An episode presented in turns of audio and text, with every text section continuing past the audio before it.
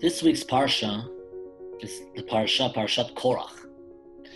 And there's a concept brought down from the Vilna Gaon, where he says that any source in Torah, any source in life, if you want to know what the original background and explanation for that phenomena is, that theme is, you got to look to the first time it's mentioned in all of Torah. So this week's Parsha is Parashat Korach. And Parashat Korach talks about the great machloket between Korach and Moshe. According to this concept of the Vilna Gaon, we have to look at where the first machloket is. What's the first machloket that appears in all of Torah? Explains the Vilna Gaon that the first machloket in all of Torah is the machloket between Kayin and Hevel. But it's unclear, what does Kayin and Hevel's machloket have to do with Korach and Moshe? It's not really clear or explained. Comes the Arizal and explains what exactly was going on in the machloket of Korach. We know Korach was upset with Moshe. He comes to Moshe with 250 of his men and says, tells Moshe and Aaron, what are you guys doing? You guys are running nepotism here. It's a family business. Moshe, you're the leader of all of Bnei Israel. Aaron, you took Kohen Gadol. Now Moshe, you've suddenly given Elit Safan, another one of your family, close family relatives, another position. Why am I not getting anything? Where's my position? So Korach had a real deep connection to want to be Kohen Gadol. And in fact, the Arizal says that he wasn't so wrong. His claim wasn't wrong. It was just that it was at the wrong time. It wasn't the time yet. His time to be Kohen Gadol is Mashiach. And Arizal brings this from a pasuk we say all the time. The pasuk says, Sadik Katamar Yifrach, that Sadik, he will blossom like a date.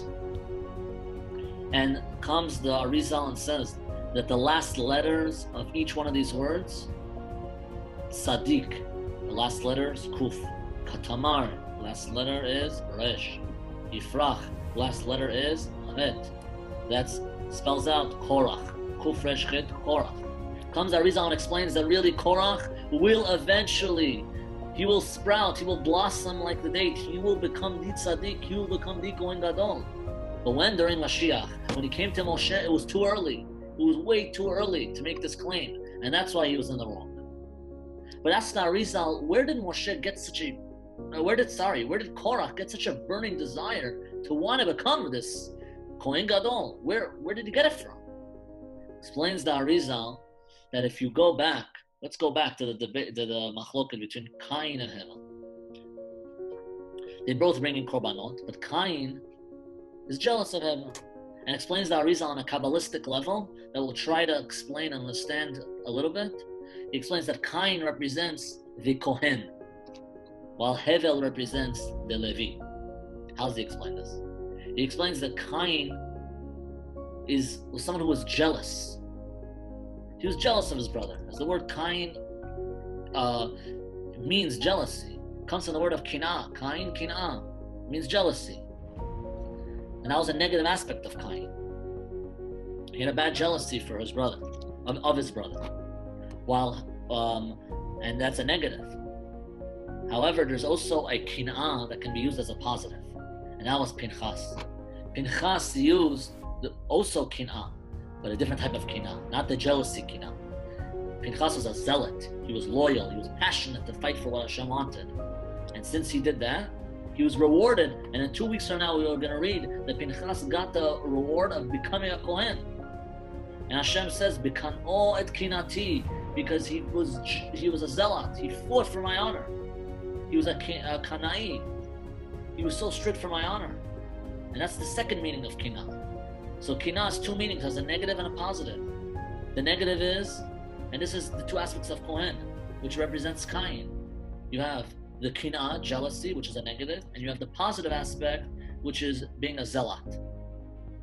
Hevel, on the other hand, represents Levi'im. The word Hevel means breath, steam, vapor. As we say, Hevel Piv. The breath, steam that came out of their mouth. How do Levi'im serve Hashem? Levi'im in the Beit HaMikdash, they don't do any physical labor, really. They serve Hashem by singing, using their mouths to serve Hashem. And that's how they serve Hashem, by using their mouths, by singing to Him. And that's why Hevel, which means steam, represents the Levi'im.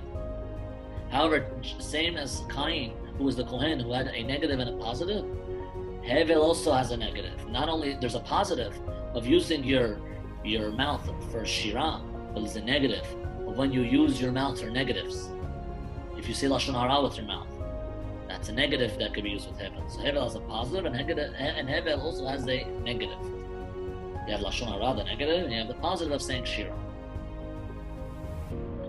So comes the Arizal and explains the connection between Kayin, Korach, and Moshe. He explains that each Neshama really is like an atom. You have positives and you have negatives. Just like the atom has protons and electrons, so too we have protons and electrons in our Neshama. Hevel was the protons, and he had 37 protons, which is the numerical value, the gematria of his name. Hevel is 37. Korach, on the other hand, represents the electrons, and he took the negatives. He took 308 electrons, which represents his name, Korach, 308. And the ideal, explains the Arizal, is not that we should have one way or the other. It's that we should be in equilibrium. And that's exactly why Moshe was so great, explains the Arizal, because Moshe was the equilibrium of the electrons and the protons, which is when you add up the two names, Moshe is the same numerical value as Hevel and Korach, because he had both the protons and electrons. His numerical value is 345, is when you add them up together. So Moshe was at the perfect balance. Korach was not correct. Moshe, who was a Gilgul of Hevel, had the perfect balance. He fixed that problem. He was able to take both and be in equilibrium. Explains the Arizal further, that what was it about Korach that was bugging him so much that he wanted to be a Kohen Gadol? He was a Levi, Korach, naturally. So why does he want to be a Kohen Gadol so badly? Explains that it was his kinah. Korach was a Gilgul reincarnation of Kayin. And Korach really badly wanted to be a Kohen Gadol. He had that kinah. The problem was that he used the wrong kinah. He used the kinah of Kayin. He used the kinah of jealousy, not the zealotness.